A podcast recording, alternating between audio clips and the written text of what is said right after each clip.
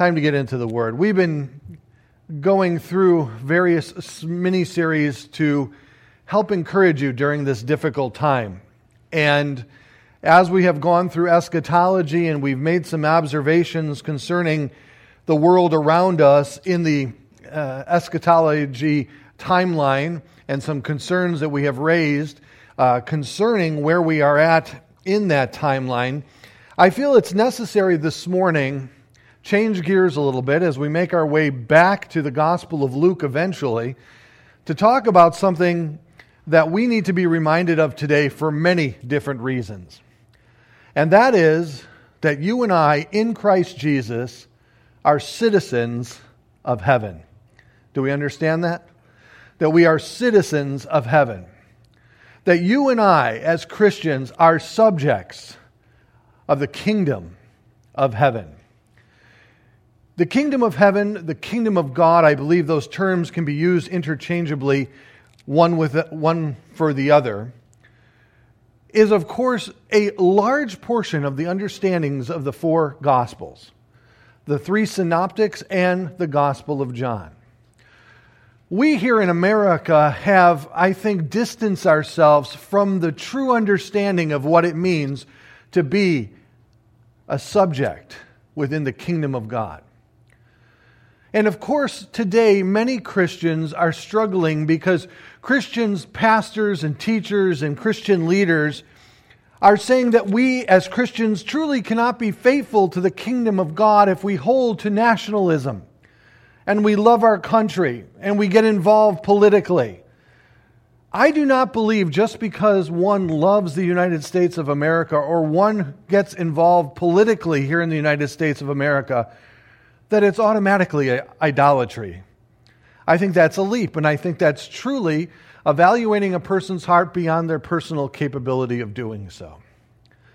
I believe that we can love the United States of America and be faithful to the idea that we are subjects of the kingdom of God.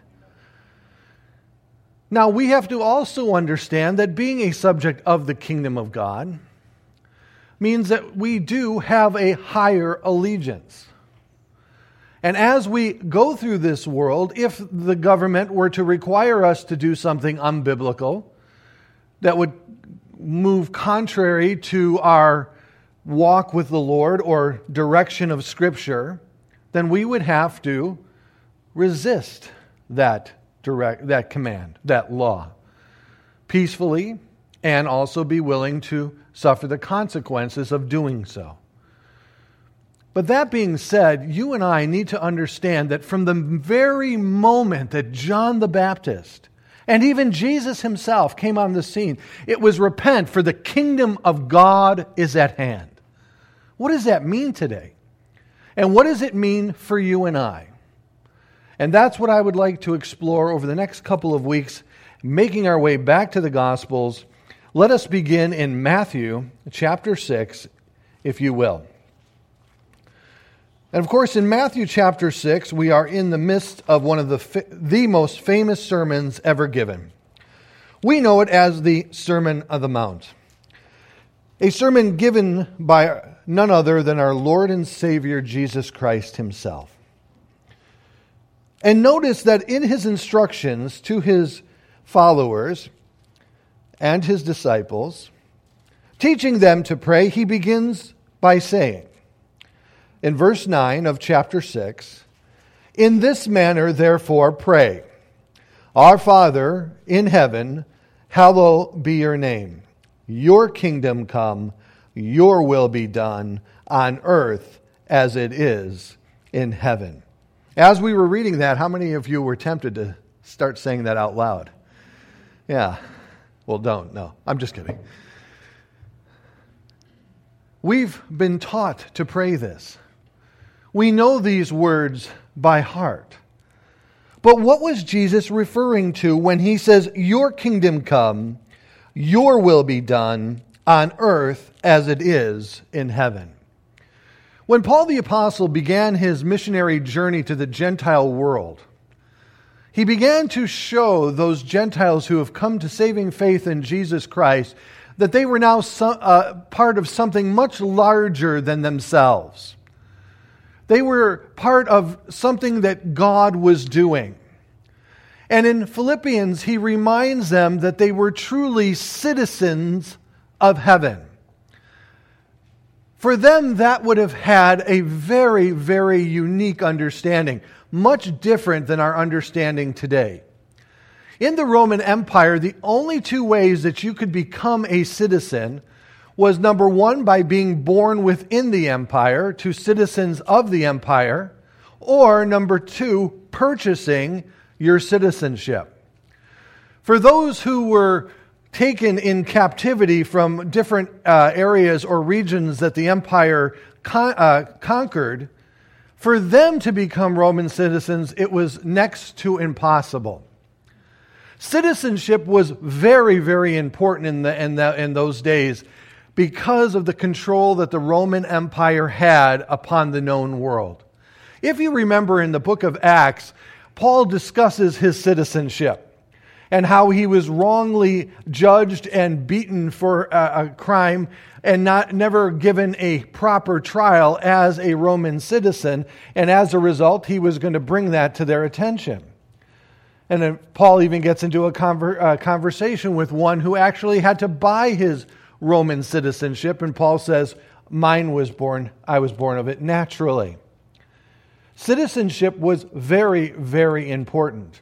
And many of these regions, unfortunately, had been conquered several times, and so their allegiance to various emperors was known, meaning at one time it was the Medes and the Persians, the next time it was the Greek Greek Empire, the next time it was the Roman Empire, et cetera. And so their citizenship conti- continuously changed. Where Israel initially was meant to be governed by God independently. Of course, they then asked for a king. They were given King Saul, and we know the disaster that that was. Eventually, God selected a man after his own heart, David. And the, the nation of Israel really came to their zenith uh, under the reign of King David. But the overall hope for the people of Israel was that one day God would govern them on this earth, reign over them personally, and bring all the nations that had plagued them to judgment, but also restore the nation of Israel to the glory in which they once occupied under King David. Because as you know, after David, the nation of Israel and, and Judah began to slip into this pit of, you know, decay and immorality. And so their hope was that one day their Messiah would come. And that Messiah would lead them back to the glory days of David, reigning from Jerusalem, bringing the nations around them that had plagued them and had bothered them and had been burdensome to them under the weight of judgment. And of course, when John the Baptist then came on the scene and began to proclaim that the kingdom of God was at hand, calling the nation of Israel to repentance, to return back to the God of Abraham, Isaac, and Jacob, many felt that this was going to precede the coming of the Messiah that would overthrow the oppression of the Roman bondage that they were currently under. And that finally, the king would be established there in Jerusalem and reign and bring the nation of Israel back to their pinnacle and bring the Roman Empire under the subjection of judgment. And throughout the Old Testament, we have various passages that whisper these things of the coming Messiah and his reign and the uh, kingdom of God being established on this earth.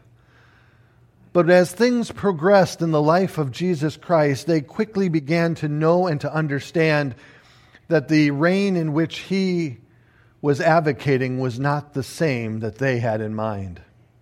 It was obvious that Jesus had a different goal or mission in mind. And this goal and mission had to do with the reign in the person's heart. It had to do with the uh, release, not from the bondages of Rome, but from the bondages of sin. And I believe that this is what m- motivated the crowds around Pilate at that moment that they had that opportunity to choose between Jesus and, Bar- and uh, uh, Barabbas. And as a result, they chose Barabbas because he, they believed that he was a quicker means to the ends in which they were looking forward to. But let us not miss this for a moment, that the kingdom of God came, as Jesus Christ himself proclaimed. The first thing that Mark records for us is the fact that after John the Baptist had been arrested, the words from Jesus was, "Repent, for the kingdom of God is at hand." And though the king was inaugurated at this moment and validated through the death and resurrection in which he experienced, the kingdom of God has already begun and is already here. And each and every one of us who are followers of Jesus Christ are part of that kingdom, Jew or Gentile alike. But what does that mean? What does that mean as a Christian? That I am part of the kingdom of God, that I am a subject to our King and our Lord and Savior.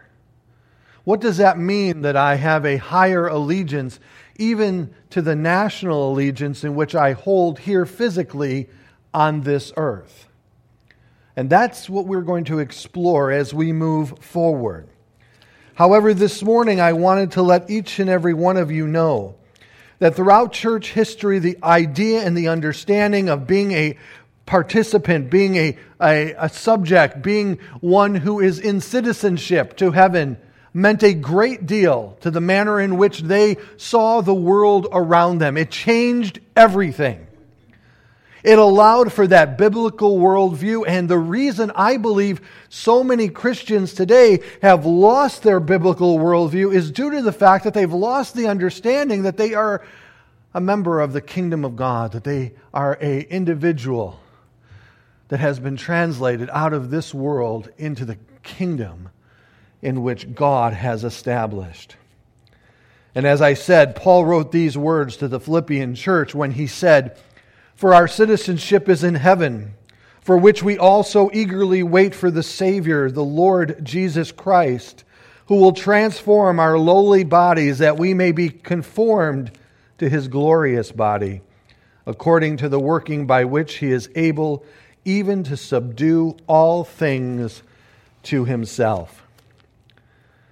He went on to say in Ephesians when he wrote this, "Now therefore you are no longer strangers and foreigners, but fellow citizens with the saints and members of the household of God, having been built on the foundation of the apostles and prophets, Jesus himself being the chief cornerstone, in whom the whole building, being fit together, grows into a holy temple in the Lord, in whom you also have been, are being, excuse me, built together for a dwelling place of God in the Spirit."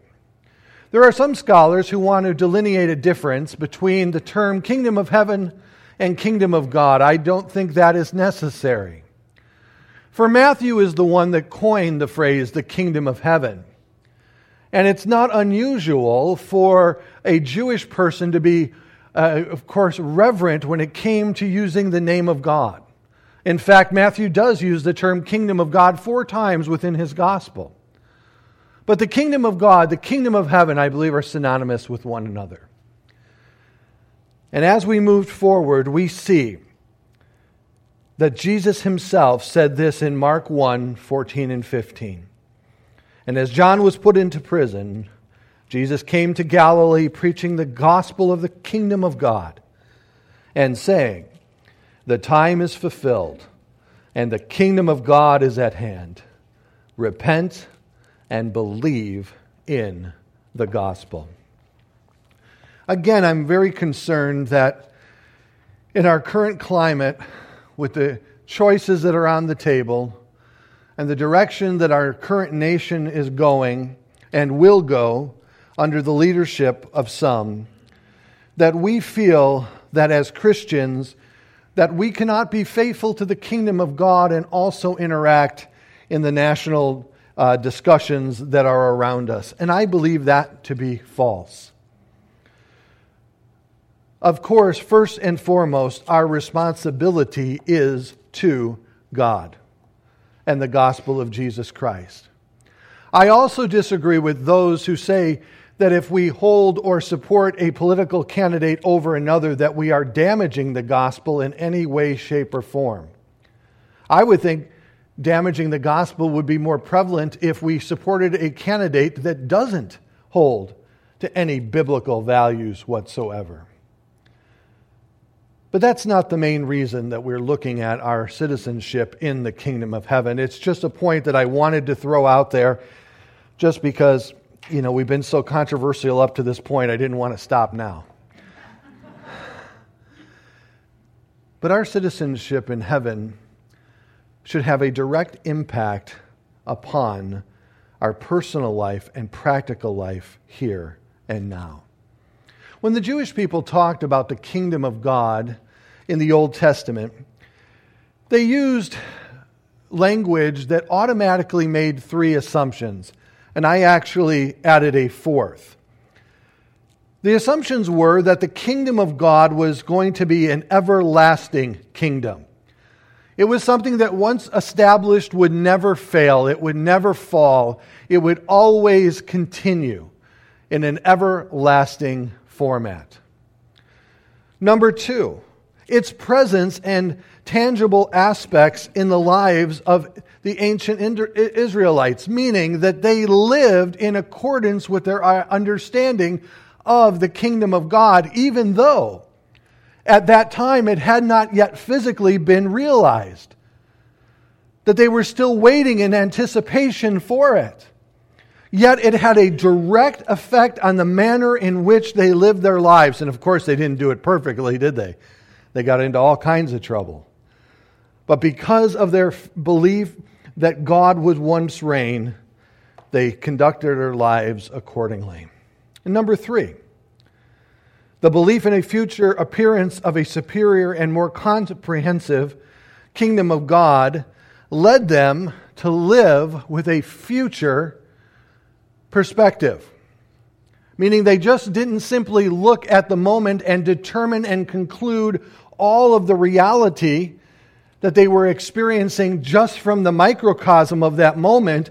They looked to the future. So what that means for you and I today is that even though things may look bleak and dark and and overwhelming, it is one snapshot, it is one frame in the entire movie, and we know how it ends, don't we?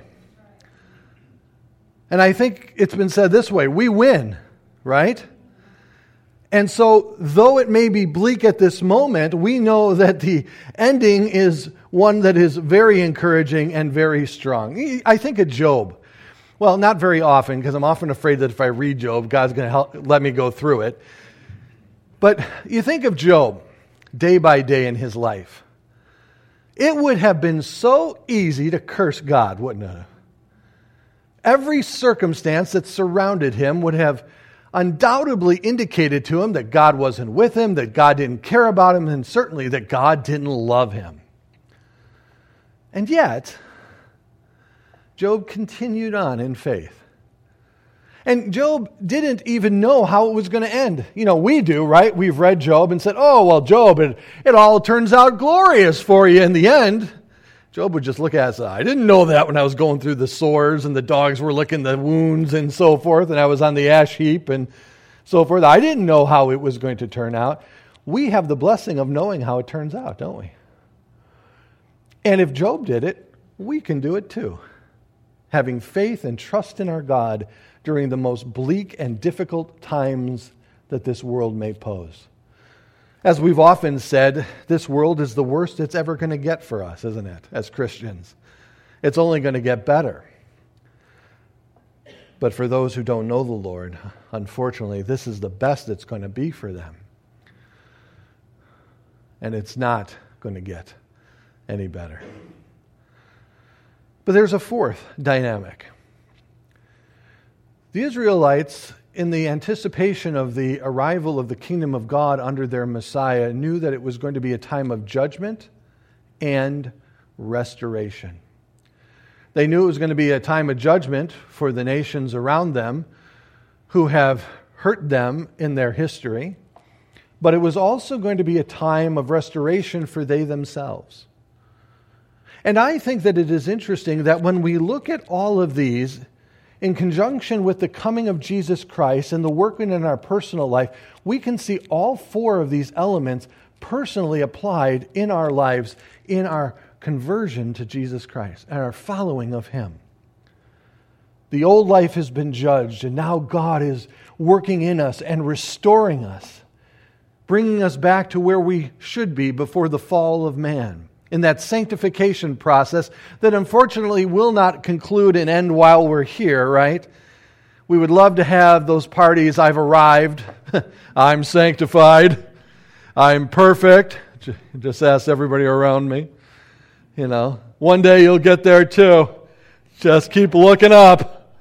You know, I'd, I'd love to say that that's practical and that it's going to happen for you and I. But we know that once we are with the Lord, we are going to be like the Lord for all eternity in the sense that we're going to be back to that state of perfection. Some have thought that we are going to become gods ourselves. I hate to burst your bubble, but that's not going to happen. There's only one God, right? But we'll be back to that perfected state once again. So there's a judgment, there's a restoration, there's an understanding that His kingdom is an everlasting kingdom, which allows me to look at this world in a temporary light, doesn't it?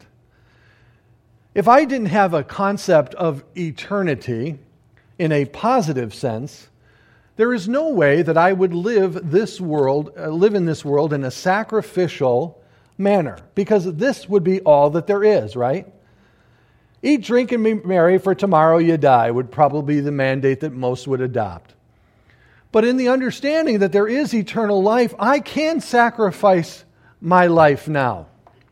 I can lay myself before Christ as a living sacrifice, allowing Him to do in and through me all that He desires to do. As Paul says, it's no longer I who live, but Christ who lives through me. I don't need to any longer be worried about what man can do to me, but now I'm concerned of what God can do. And as a Christian, my hope and desire is to hear those words rendered. Well done, thou good and faithful servant. Enter into the joy of your Lord. That's what you desire to hear. Being part of the kingdom of God today as a Christian, it directly affects the manner in which I live my life, the decisions I make, the standard of morality that I hold to. All of those are impacted by the fact that I am part of the kingdom of God. And as I had said, the belief in a future appearance of a superior and more con- comprehensive kingdom gives me the ability again to understand that in this moment, at this time, we can have a temporal perspective and know that there is an eternal weight of glory waiting for us. That moment that Jesus Christ broke the veil, as He was announced by the star that shined throughout the land of Israel, it was at that moment that the kingdom of God once again was being established here on this earth. Now, let us understand that through the, the life of Jesus, we find various references where He states very clearly that the gospel and the kingdom go hand in hand. The last time you shared the gospel message with someone who didn't believe, did you also follow that up with the understanding of the kingdom of God? It's an interesting question because in our evangelism, we often don't include both. We include the gospel, but we don't talk about the kingdom of God that, of course, we become participants in, citizens in, of once we come to saving faith in Jesus Christ. But what's interesting to me is that during the life of Christ, when He would heal the sick, raise the dead, when he would cast out demons, he would often say it's demonstrating that the kingdom of God is near. It showed and demonstrated that he had authority over the darkness that ruled this world.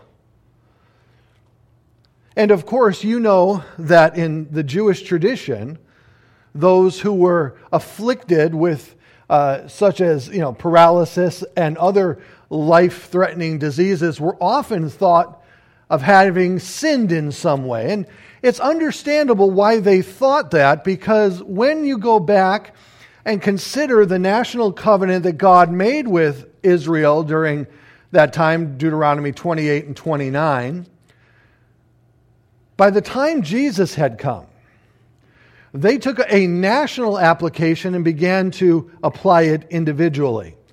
So someone was rich, they would automatically think that that person was in God's favor because they were being blessed materially. This is why, very interesting, when the rich young ruler came to Jesus and asked, "How may I be saved?" and Jesus told him, and he went away because he couldn't do what God had asked him to do, the very next question that the disciples asked was, well, if he can't be saved, then who can be saved? Meaning that, well, isn't he already in God's favor? He's rich, he's been blessed materially. Uh, he has to be of God's favor, and you're turning him away, and he's unwilling to part with that. If he can't be saved, then how can anybody else? And of course, Jesus answers that question. That with man it's impossible, but through God all things are possible. But on the other hand, remember when they brought the individuals to him, specifically, I believe, the one that they lowered through the roof, they said something very interesting to Jesus. Who has sinned, this person or their family, right? All indicating this idea that their personal conditions were testimonies of their favor or unfavor uh, standing with God. And that's not the case at all, is it? But when Jesus came and he began to heal the sick and he began to raise the dead and he began to cast out demons, it showed and demonstrated that he was taking back the authority relinquished at the time of the garden and the fall at the garden, where man had dominion, we sinned, we gave that dominion to Satan. Jesus came and he says, I am now taking it back. How do we know that? Well, Jesus said very clearly that, this, that the devil has come to steal, kill, and destroy, but I have come to destroy the works of the devil. That was a great place for an amen. You totally blew it. Totally blew it. And as a result, the kingdom of God was now being seen in a way that they've never seen it before. And throughout the ministry of Jesus, when explaining the kingdom of God, notice how often he said, and this parallel, and this, I'm sorry, parable, gives us insight and understanding to the kingdom of God. For he says very clearly, the kingdom of God is like, and then you finish the sentence. And he wanted to reveal to the simple the ideas and the concepts of the kingdom of God, but hid them from the religious leaders and those who felt they were wise in their own sight. The purpose of parables. And he began to describe the kingdom over and over and over again, of course from a Jewish perspective, because he was speaking to Jewish people. But all of those truths are relevant for you and I today in the sense that the kingdom of God is described accurately in and through those parables in which Jesus gave. And he was showing them and demonstrating for them over and over and over again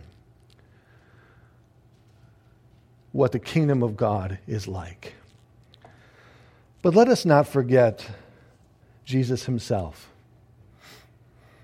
Jesus himself demonstrated, as God stepped out of heaven in the person of Christ, showed us that our God was not going to live, leave His creation to destruction, that He Himself was personally going to atone and redeem and restore that creation once again.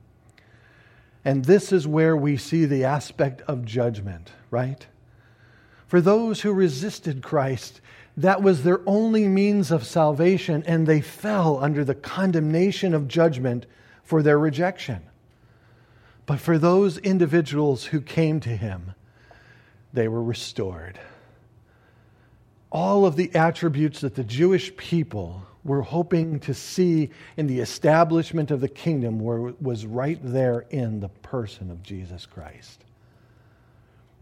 Living in the manner He did showed and demonstrated that He knew what eternity had to offer and was willing to lay Himself down as a sacrifice on behalf of all of creation. It moved Him to say those words, "Not my will be done, but your will be done." And in the life of Jesus Christ, you and I have the perfect example of one who Paul would call an ambassador for Jesus Christ. This is in whom we are representing to all of the world around us. This person, when the disciples said, "Let us see God," He says, "If you've seen me, you have seen the Father." Let us remember the compassion that Christ had, the love that Christ had. But He was also fierce, wasn't He? Turning over the money tables, rebuking the religious leaders in the manner in which He did. He stood up for true righteousness, true peace, true repentance, true faith. And as a result, we saw that the kingdom of heaven was not offered solely to those individuals who appeared to have warranted, but all who would come to His Father's table. Amazing. I believe the disciples, well, to say it in a polite way, during the Gospels and the book of Acts, well, sometimes they were confused.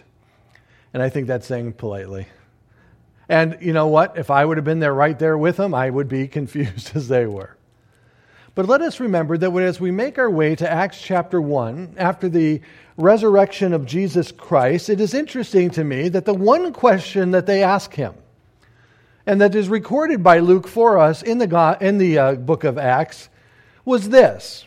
And it starts in chapter one, verse four. "And being assembled together with them, He commanded them not to depart from Jerusalem, but to wait for the promise of the Father, which He said, 'You have heard from me. For John truly baptized you with water, but you shall be baptized with the Holy Spirit not many days from now.' Therefore, when they had come together, they asked Him, saying, 'Lord, will you at this time restore the kingdom to Israel?'" Now remember, these are the same individuals that fought over who was going to sit at His right hand. And even when they didn't get their way, they brought in an intermediary, a mediator for them, somebody that they believed that Jesus just couldn't refuse, their mom. And said, "Which one of my sons will you allow to sit at your right hand? One at your right, one at your left." That, that's underhanded, bringing in mom, isn't it? You know, that's, these guys, you know, uh, sometimes they kill me. Um, but here at this point, they are still looking for the physical establishment of the kingdom of God, which will not take place until His second coming in the book of Revelation chapter twenty, where He physically reigns from Jerusalem during the time of the millennial kingdom. So what does He say to them? He says to them, "It is not for you to know the times or the seasons which the Father has put in His own authority, but you shall receive power when the Holy Spirit comes upon you, and you shall be witnesses to me in Jerusalem and in Judea and Samaria and to the ends of the earth." He didn't have the heart to tell them that it would be over two thousand years before that would occur, but He did give them this promise, that when I leave, the Father will send the Spirit to give you that power needed to be witnesses for me. And that is the promise that you and I continue under today. As we wait for the establishment of his physical kingdom, let us not understand or misunderstand, I should say, for a moment. We are part of the kingdom of God today in Christ. And as we wait for his return, we have all the blessings that are found in the heavenly places in and through the one and only mediator, Jesus Christ. There you go. But notice that Philip, when he was talking, he said to one, he said in Acts eight two, he, twelve, he said, but when they believed Philip as he preached things concerning the kingdom of God and the name of Jesus, both men and women were baptized. And Paul in Acts nineteen, when he went into the synagogues and spoke boldly for three months, reasoning and persuading concerning the things of the kingdom of God. In Peter's last letter to us as believers, he wrote these words, and I'd like to read them to you if I may. He says in Second Peter one, five through eleven, but also for this very reason, giving all diligence, add to your faith virtue, to virtue knowledge, to knowledge self-control, self-control to preservation, to preservation godliness, to godliness, brotherly kindness, and to brotherly kindness, love. For if these things are yours and abound, you will be neither barren nor unfruitful in the knowledge of our Lord Jesus Christ. For he who lacks these things is short-sighted, even to blindness, and has forgotten that he was cleansed from his old sins. Therefore, brethren, be more diligent to make your call an election sure. For if you do these things, you will never stumble.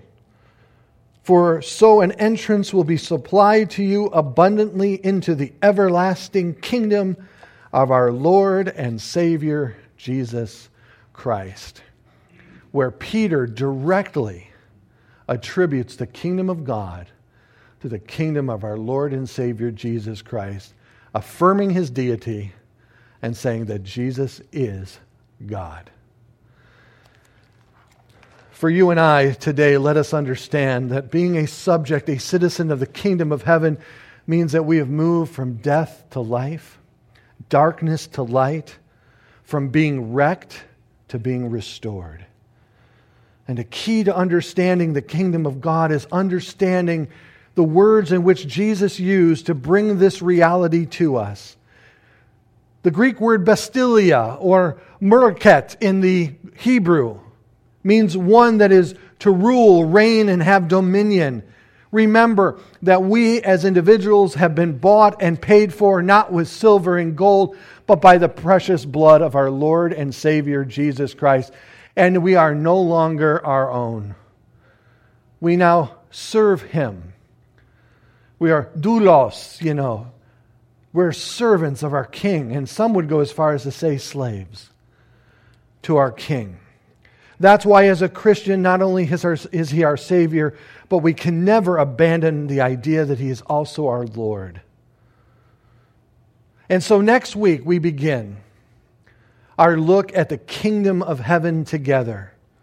And we'll begin in Matthew chapter five, and we'll hear these words from our Lord himself. And seeing the multitudes, he went up on the mountain, and he was seated with his disciples, and his disciples came to him. And then he opened his mouth and taught them, saying, blessed are the poor in spirit, for theirs is the kingdom of heaven. Blessed are those who mourn, for they will be comforted. Blessed are the meek, for they shall inherit the earth. Blessed are those who hunger and thirst for righteousness, for they shall be filled. Blessed are the merciful, for they shall be, obtain mercy. Blessed are the pure in heart, for they shall see God. Blessed are the peacemakers, for they shall be called sons of God. Blessed are those who are persecuted for righteousness' sakes, for theirs is the kingdom of heaven. The door of the kingdom of heaven is open to all who will come. The door is forgiveness. The key to that forgiveness is repenting and believing on Jesus Christ for your salvation. And as Jesus says, He'll cast no one away.